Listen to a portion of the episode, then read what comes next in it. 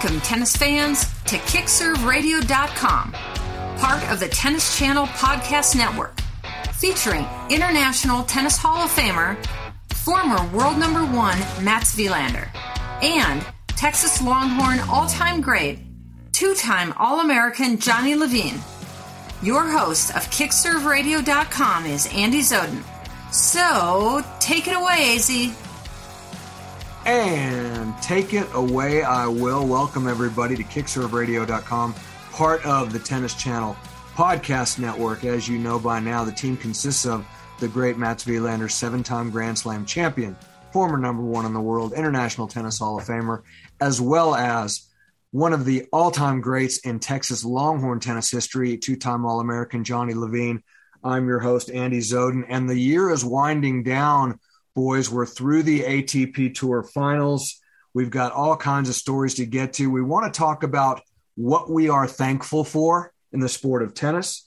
Uh, the movie King Richard has been released. There's been some reviews on that. We'll touch on that a little bit. Of course, we have no choice but to uh, make mention of the Peng Shuai situation, as unfortunate as it is. But let's start with this Mats Wilander.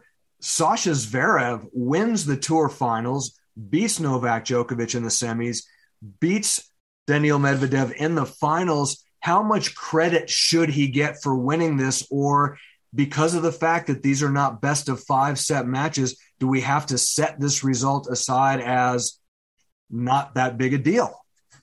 Andy, um, first of all, I really appreciate, uh, and I think you agree, Johnny, that you still call us boys. Is that because you're two years older than us? I guess it must be. I think I got three on you, and I think before we went on air, we determined that I'm much fatter than the two of you as well. now, that is true. That's because you're not a clay court specialist, I guess. Um, I think that Sasha Zverev, remember he won it in 2018. He played unbelievably well, uh, beat Novak Djokovic in the finals there in straight sets had lost to Novak in the round robin that year, uh, and at that time was working with Ivan Lendl. And obviously, uh, we still don't know to this day what Lendl taught him between the loss in the round robin to the win in the finals. But same thing now. He lost to Daniil Medvedev in the round robin. Uh, he seemed to have learned a lot from that loss and came back and, and beat Medvedev. I have to say, pretty easily and beat Novak. Uh, not easily, but he was the better player. So I think you have to say that he is one of the big favorites to win a Grand Slam next year. I really believe that. I think five sets uh, work in his favor these days. I think that serve is such a huge weapon. His second serve is not a problem anymore. Um, he's playing way more aggressively from the baseline, and coming to the net makes sense to him. So uh, this was a very fast court, apparently, but I think that he's going to be really tough to beat. I think he's he's taken a step in in very much the right direction. And when I see him play like that, I think he's more dangerous than someone like Daniil Medvedev. Um, I think he's more uh, complete than Stefanos Tsitsipas. Uh, and um, and that serve, I mean, the serve is an incredible weapon. And then somehow he manages to move well enough where he can hang in all those rallies with the two best baseliners in the game, Novak and Daniil. So I'm very impressed. I'm not surprised. I think the best part about the whole thing is that 2020 US Open final against Dominic Thiem seemed to have only taught him a lesson. Uh, and you have to say that this is an unbelievably good year with winning this and being an Olympic gold medalist. So I'm um, proud of him to actually figure out how he needs to play tactically, and he's pretty much spot on these days. Johnny, a couple of years ago, we saw Grigor Dimitrov play in similar fashion to what we saw from from Zverev and winning the Tour Finals in London, and we saw him beat David Goffin in that final. We saw him uh, looked like he was on the verge of breaking through and doing things that he had not done, and yet he did not live up to that promise. What suggests in Zverev's game that that won't be the same thing in 22? I think, Andy, that the difference between Dimitrov winning his World Tour finals and Zverev winning this year's World Tour finals is that for Zverev, he's coming off a gold medal at the Olympics. He's won the World Tour Finals previously. He has had fantastic results. He's been a lot more consistent in the top five. Dimitrov was kind of a one time top five guy and then fell off. And Zverev has proven that he is one of easily the three best players in the world right now. And um, the question that I have is everyone now believes that he will win a slam in 2022. We've seen him fold under pressure before. As a matter of fact, in the semis against Djokovic, he was really faltering. The nerves were really getting to him, but he, he hit a couple of big serves that got him out of that. Can he handle the nerves now with him hearing everyone thinking that he's going to be the next young gen guy to win a slam? And and so now the pressure is really on him. I think he will, but it's not going to be easy. It, it just will not be easy for him because that serve under pressure, we've seen it go under 90 miles an hour on that second serve. So it'll be interesting to see. He's got all the confidence in the world. I really believe he now knows that he should win a slam. He's capable of it. Mats with Djokovic faltering in Tokyo, coming up short at the US Open, coming up short in Turin, it's still an incredible year because he was one match away from a calendar slam. But going into 22, does he maintain that level of absolute unparalleled prohibitive favorite in every major the way he did in 21 or are the expectations of in particular Zverev and Medvedev such that it could be any one of these three guys in, in a given major or does Djokovic's you know obviously embarrassment of, of, of 20 of 20 majors give him the leg up on these guys still going forward by far I don't think so. I think this is the first time when I have to say that I think Novak goes into 2022 as most probably the slight favorite, but I think there's a lot of guys in the draw these days that that are not necessarily intimidated by Novak's game. I don't think they're necessarily intimidated by his body language. I think they're intimidated by his movement, by his uh, seriousness, by his professionalism, but I don't think they're necessarily that scared to to uh, to get into rallies with Novak. I think a lot of guys think that they serve as good as Novak, and now that they've seen him lose to Medvedev uh, at the U.S. Open and to Zverev here, two sets to love down to Stefanos Tsitsipas, I think that the the, the um, magic is gone a little bit, I think, from the locker room. I really believe that. Uh, but that doesn't mean he's not the favorite. I think he's the favorite. He does it still doesn't seem like he's 34 years old. He seems a lot younger than that. Um, he seems a lot younger than than Roger and Rafa. That's for sure when he's on the court. Um, but um, you know, if Rafa doesn't show up at the French Open, then maybe the French Open is the one where he has as big a chance as on hard courts. Because clearly on hard courts, these guys are so good these days. Uh, and these taller guys have a serious advantage with the serve and the reach. But I still think clay courts, there are not that many great clay court players, and there's certainly not that many grass court players. So maybe next year, Wimbledon is the one where he has the best chance.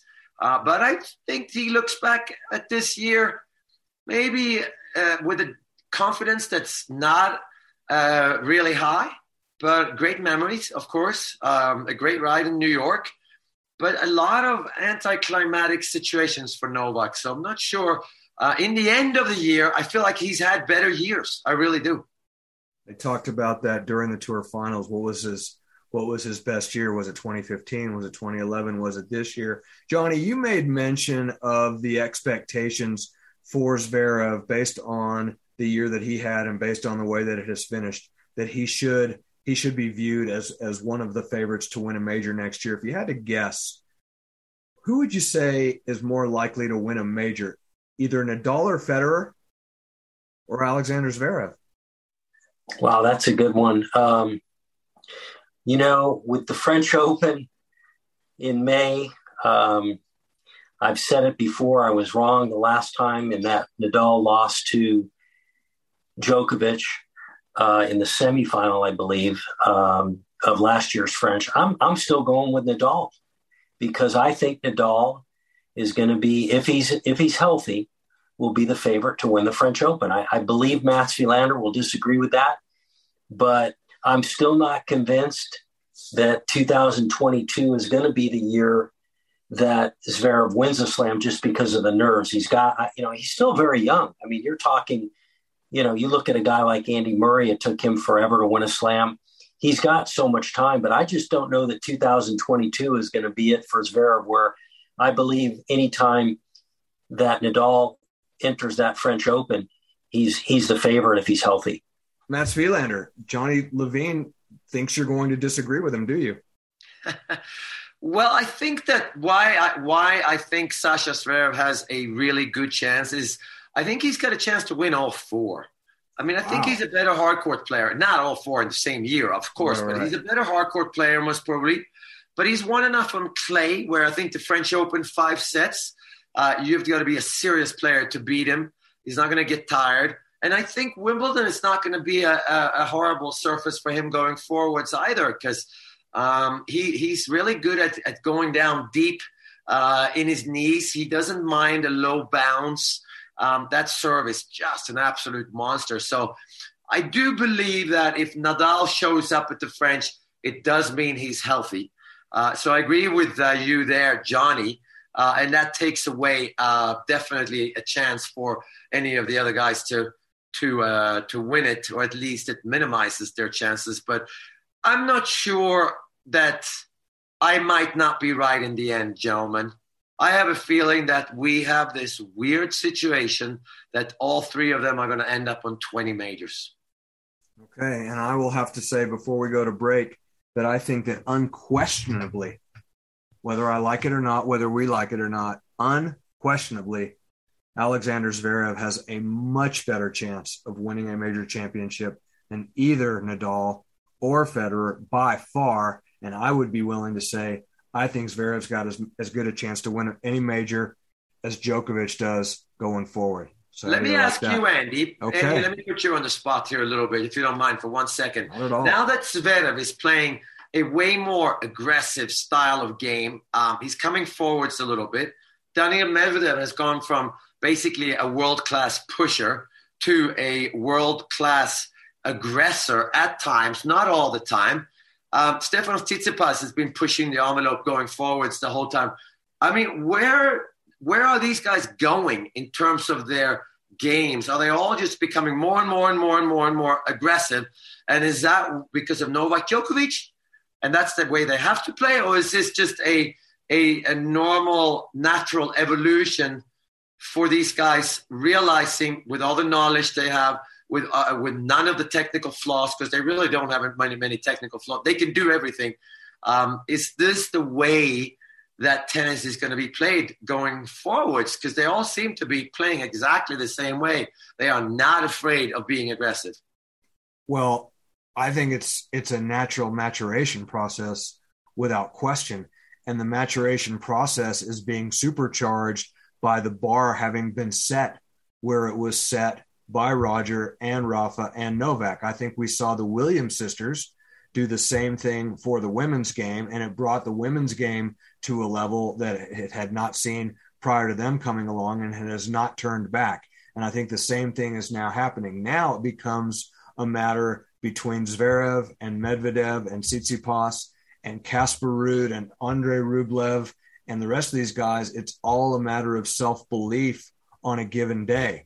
If the guy believes he can get it done, and that's what went wrong for Zverev in that U.S. Open final against Thiem when it came down to it, when it was time to pull all the chips into the middle of the table, you know, uh, mentally and emotionally, Sasha Zverev didn't have the cards.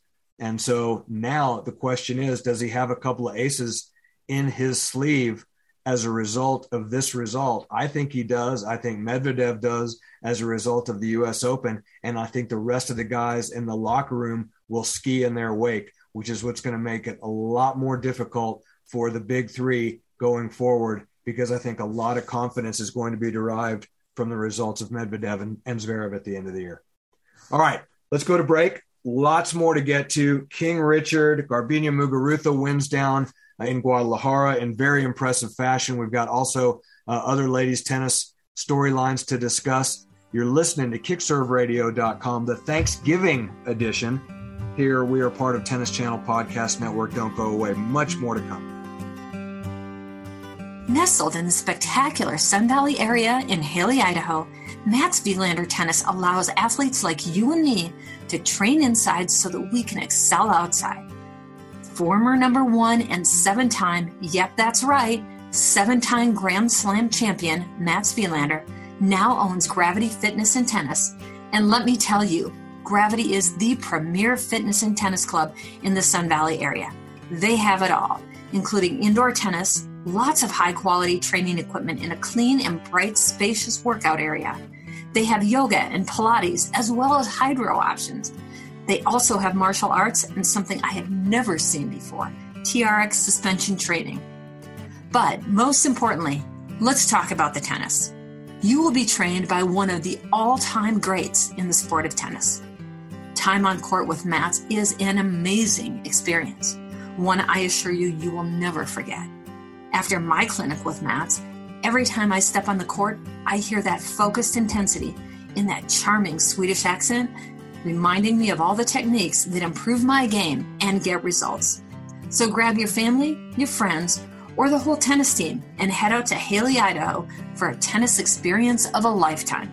Go to MatsWilanderTennis.com to find out what's in store for you when you get to Gravity Fitness and Tennis in beautiful Hailey, Idaho.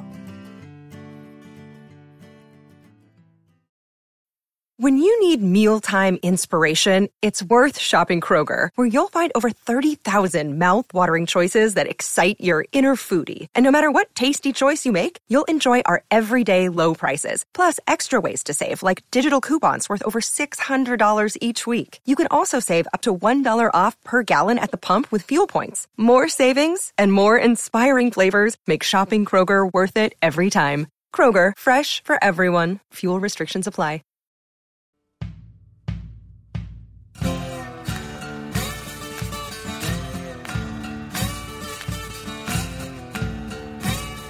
Welcome back, everybody. KickServeRadio.com. Thanksgiving edition. We're going to talk a little later in the show about what we are thankful for in the sport of tennis. And one of the things, guys, that we'll be thankful for is when we know that Peng Shuai is is safe and in a good place. And obviously, this is a this is a tough story. And Johnny, you know, you made the this is tough to comment on because it's so complicated, and we don't really know what to what is to be made of all this, other than Mats Wilander we're we're pleased with the way the Women's Tennis Association has conducted themselves, and in particular, Steve Simon. He seems to mean business with this situation.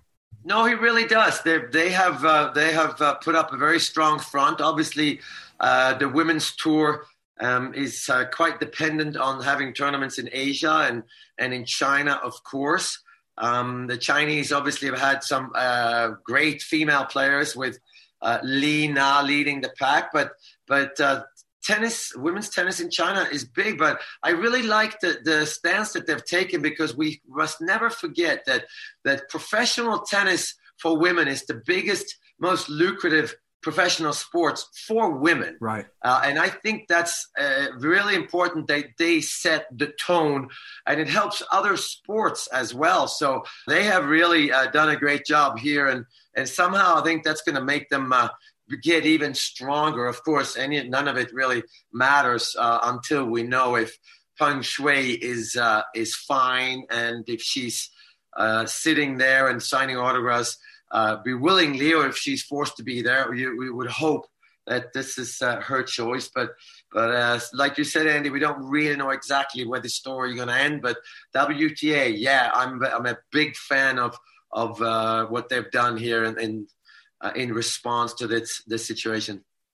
And I'm a big fan of the way Serena has come out and and been very vocal about this. And there are times where we have a tendency to, uh, no matter what an athlete does, if they come out and take a, a, strong stance, they're criticized for doing that. If they don't take a strong stance, they're criticized for doing it. And in this particular case, I think for Serena to really lead the women's tour with her voice to show her outrage about this situation um, really showed well for her and her character and uh, her willingness to put her arms around you know the women that have have have you know been her contemporaries on the tour, Peng Shuai being one of them. And I was very pleased to see Serena. And anyway, with all of that, we just hope that this comes to a uh, to a conclusion that that we can all be thankful for. And Johnny, speaking of Serena, we've recently had the release of the movie King Richard. And I don't know if you've seen the film or seen the trailers, but it seems that Hollywood meant business when they cast Will Smith in the role of Richard Williams. Yeah, I have not seen it. Uh, I'm looking forward to watching it. I know you guys are going to take it uh, in the movie theaters, and um, I'm interested to see what you guys think. But it's definitely gotten some really good reviews. So, what a story that is, those sisters. Um, so it should be should be fun to watch that one. You know, it's just a story match that when you really look on it, you kind of joked when they were really at their best and they were one in the world, and you kind of said, well, you know. Hollywood couldn't have scripted this was kind of the standard line two sisters coming from where they came from and, and, and, and getting to number one and two in the world and playing in all of these major finals, you know, yet it happened. I mean, your story winning the French at 17, you know, has got the hallmarks of, uh, you know, uh, of a Hollywood script writer as well. But the Williams sisters is just, it's just something the likes of which that will never be seen again. No, absolutely, and I think obviously uh, it helps the story that that King Richard uh, in real life was out there, uh, and uh, and he was saying that. I mean, he really was saying that that my two daughters are going to be the best in the world. And then Venus, remember when she became number one, uh, she said her biggest uh, opponent is going to be her young sister. Serena, and everybody's like, "What are you talking about?" And it's true. She was right. So I think that it it, uh, it tells me that uh, Richard Williams, a um, definitely uh, was a genius when it comes to teaching his daughters to play tennis. I think they're both uh, are very grounded and mature in a sport that really didn't have that many African Americans. Of course, there was a few before, of course, but they made such a splash. So um, it, it's just amazing how he prepared them uh, for the professional circuit. And the most interesting part is they didn't play in the junior tournaments. I mean, we always, and I run into this all the time, is we have to send our kids away to tennis academies and, and they have to be tournaments and they got to be tournaments tough and they got to compete. No, you don't not if you're good enough, like the Williams sisters. They competed against each other and they found a way to be really competitive the first time they stepped on the pro court. So I think there's a lot of lessons to be learned from this. And no, you can't expect your daughter or daughters or any player to become as good as the Williams sisters. But we should take a look at it and really figure out what are the things that Richard did with Venus and Serena, and what is it that made them so great, and what is it that he taught them? I mean, there's a lesson to be learned here for everyone. I think that's an incredibly important point. Is you're right. You're never going to expect your children to grow up and do what Venus and Serena did, but what can you do that Richard Williams did to tap into the genius of your children, whatever it may be? There's one line in that movie where he's talking to one of the social workers and he says, Well, I'll tell you what's happening in this house. You're going to have doctors and you're going to have lawyers and you're going to have tennis stars. And this guy, he knew what was going on in, inside of his daughters and he was able to to tap into that genius. And I think that's that's maybe you know the point of the film and worth studying. Other women's stories, Johnny, you know, you had Garbiñe Muguruza winning in in Guadalajara, and it was beautiful to see her on stage alongside Chris Evert and Billie Jean King. And so that was a real nice moment uh, for the tour final to end on on the WTA side. But let's face it, if there's something to be thankful for above all else this year, and it did come from the women's game, it was the story of what happened at the US Open. I mean, it just doesn't get any better than that. And so, to Mats's point, the WTA has had its challenges, but when it came to the story of the year, the feel good story of the year. Does it get any better than what we saw in New York this year with the ladies? That final was um, one that we will always remember. And the, the two young ladies, Raducanu from England and and um, Fernandez from Canada, both um, I believe under 20 years old. Eight, 18 and 19. 18 and 19. So I don't know that we'll ever see that. I don't think we will see very soon another qualifier win a Grand Slam. And uh, the depth of, of the women's game we've talked about it on this show is never been to the level it, it is now. And you see where, you know, people might have thought Raducanu is going to come out, come out after the U.S. Open and, and win more tournaments. I don't think she got past the quarterfinals in anything she played after the U.S. Open. Has had some tough losses, and it just again, it it just shows you how deep women's tennis is, and so it'll be interesting to see how she performs in 2022. So it's it, it comes down to, you know, how do you handle the pressure and these these young players that have this early success? It'll be interesting to see, but you know, the women's game is is really really fantastic, and um, again, the slams that we'll see in 2022 could have four different winners for sure. Mats, before we go to break, you know, when when Raducanu won the U.S. Open, hundreds of millions of dollars immediately were put in play for various reasons, be they endorsements, be they exhibitions, be it prize money, be it coaches, all kinds of different employment arrangements, and and so much all of a sudden was was put right in front of her. Comparatively speaking, back in 1982, when you won the French Open at 17, what, what kind of a conversation did you have with your handlers and and what was the scope and size of what was in play at the time compared to what Raducanu was dealing with at this point in time? Yeah, you can't obviously compare the uh, money in those days to to money today. The prize money has increased in, um, a lot since then. Obviously, I remember when I won a French in '82. I think the the total prize money for the winner was sixty-six thousand dollars, and wow, and that's most probably equal to. And Johnny, you're the businessman amongst the three of us, but um, sixty-six thousand dollars in 1982 is most probably equal to six, seven hundred thousand dollars now. I would think. Um, I mean, it bought me a Porsche. Uh, so maybe it's um, maybe it's a little less, but I think the difference is contracts. I mean, um, I didn't necessarily get any new big contracts. I signed uh, a clothing deal. My dad told me the year after that I have to leave Sweden because I was paying 82% in tax wow. uh, in Sweden, and I need to go somewhere because my career could be over in two years, and maybe I put a, a couple of hundred thousand dollars in my bank account. So I did. I moved to Monte Carlo.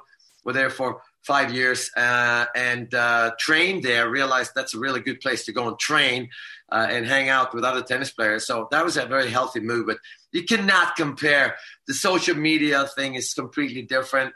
Uh, I mean, granted, in my day, I think that I played my match on NBC in America. Bjorn Borg was actually one of the commentators I've heard.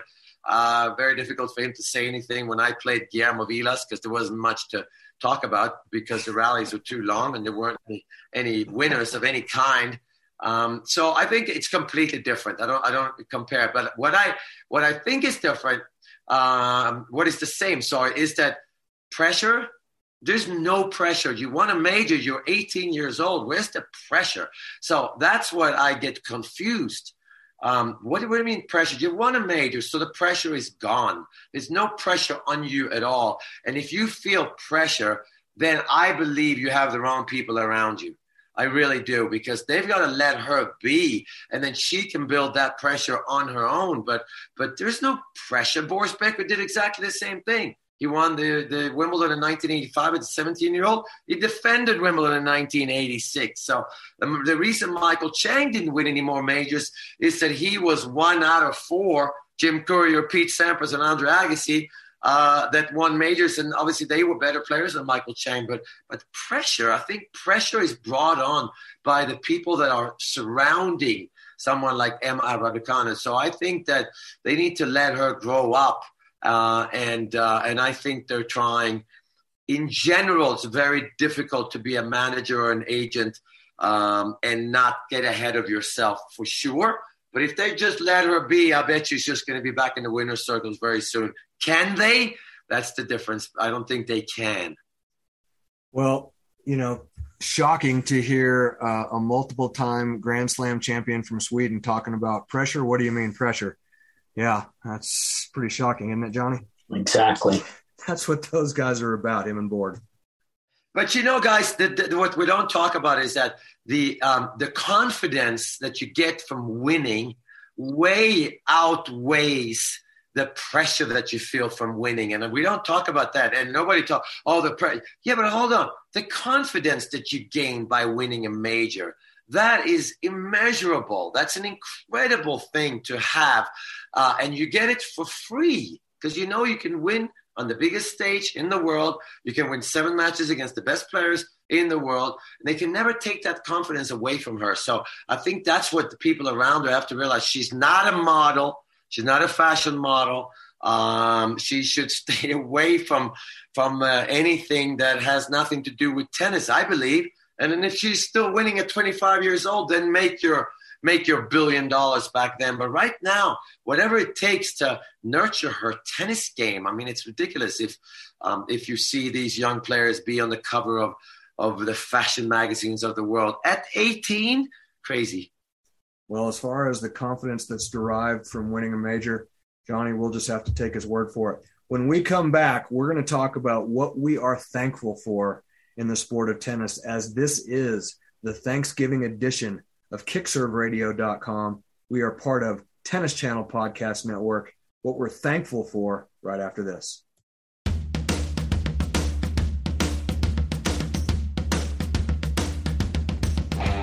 Welcome back, everybody. Final segment of the Thanksgiving edition of KickServeRadio.com, part of Tennis Channel Podcast Network.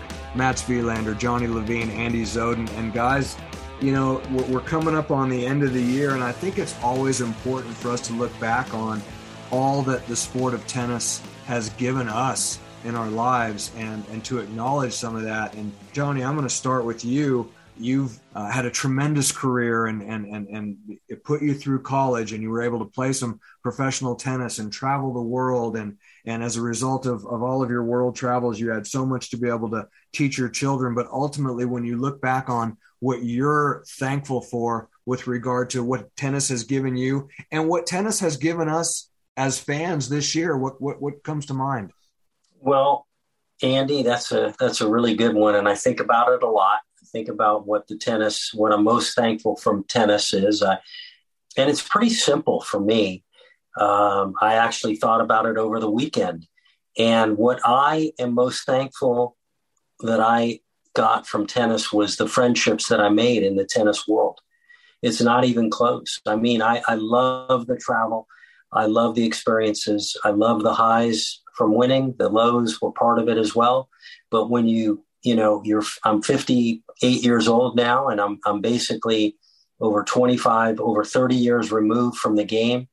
And when I think back of, of the great friendships that I have from tennis, you two being two of them, and we just have that reunion and seeing those those guys that we stay in touch with. And I even got in touch with a with a, with a guy that I played on the tour with. That I had an experience with that I met him in playing him at the NCAA's in the first or second round, my second year in college, um, and I'd been trying to reach him for many many years. And I finally got hold of his number. He was a his name is Ahmed El Mehelmy from Cairo, Egypt. He was a great tennis player, played Davis Cup for for Egypt. And I had an experience at his house when he hosted me during the, it was a $75,000 event. And I connected with him over the weekend out of nowhere. He was blown away. And we talked and talked and shared pictures. And we're going to try to get together in, in Europe sometime, maybe in the next year or so.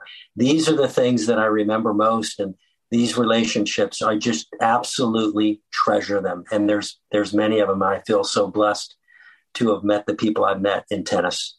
And Matt, you too obviously have a treasure chest of memories that come from the sport, but there have to be some things that sort of stand above the rest that may may or may not surprise us. What, what comes to mind? Well, I mean, it, obviously, and I agree, Johnny, 100% friendships uh, that you've made over the years and friendships that last as well. Uh, I think for me is, is everything. Tennis players that you've only traveled with for three or four years on the professional tour, but but somehow it's they're, they're deep relationships that I don't speak to them all the time, but when you run into one another, it's like ta- time has, has stood still. So I agree with Johnny there 100%. I think what tennis has given me is given me a certain amount of um, confidence uh, in myself. And I'm not talking about uh, that I haven't made mistakes. I've made a whole lot of mistakes on and off the court, and I haven't bounced back from all of them perfectly, hundred percent. But but I think I, I have a quiet, uh, acquired a quiet confidence uh, in my uh, ability to begin to try and solve the problem, to even start to solve the problem. Uh, and I'm, like I'm saying, no, I haven't solved most of them, but I'm not afraid of trying to solve a problem because I think you learn to do that as a tennis player. And I say, even for me, uh, and I'm sure for you too. Obviously, most problems on a tennis court you did not solve, but there was a willingness to do that. So I think that's what tennis gave me is that I do have a will to begin to solve problems. I'm not a Sudoku fan. I can't solve that problem, guys. I can't stand that because it just messes with my mind. But I like to put myself out there a little bit. Um, do podcasts with you, gentlemen. Do some live TV. Uh, and I'm not um, not really afraid in a way. I, I have confidence in my, like I said, in my ability to, if I embarrass myself, I think I'm going to be okay and come back from us or solve that problem. So I think that's what it's given me in a very selfish way. It did buy me a Porsche uh, in 1983 as a 19 year old, which obviously was my dream car since I was about 12. Okay, well, and I'm not exactly a Rubik's Cube guy myself in terms of problem solving, but I will say this.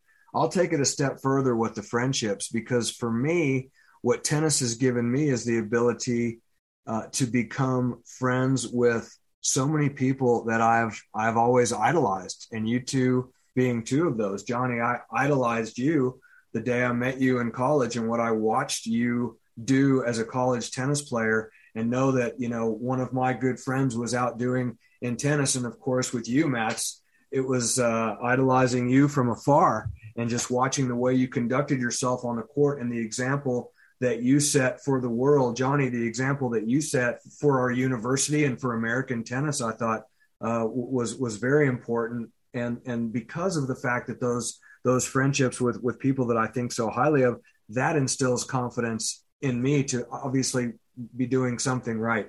So I think that what I feel that that I'm thankful for about tennis are are those friendships and that confidence, those life lessons. And for me to be a kid who was a you know pretty good little tennis player. I mean, middle of the pack in Texas, and you know played a little walk on college tennis and and an okay teaching pro. Uh, to be able to have a career and to meet my wife and to, and to start a life that has revolved around tennis uh, that's a lot for me to be thankful for. So you two guys are are very high on the list, and what we're doing right now is very high on the list of things that I'm thankful for. And all I can hope for is that the people at Tennis Channel, like the David Egdeses of the world and and and, and Ari Cohen and all those boys there. Uh, Andy Chu and them are also thankful that we're part of Tennis Channel Podcast Network because we're certainly thankful to be a part of Tennis Channel.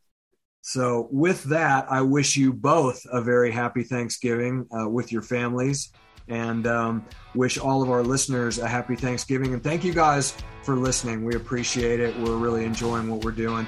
And as I say, we're very thankful and very proud to be a part of the Tennis Channel Podcast Network. So for Matt Wilander, Johnny Levine, I'm Andy Zoden. This is KickServeRadio.com, and we are thankful for you.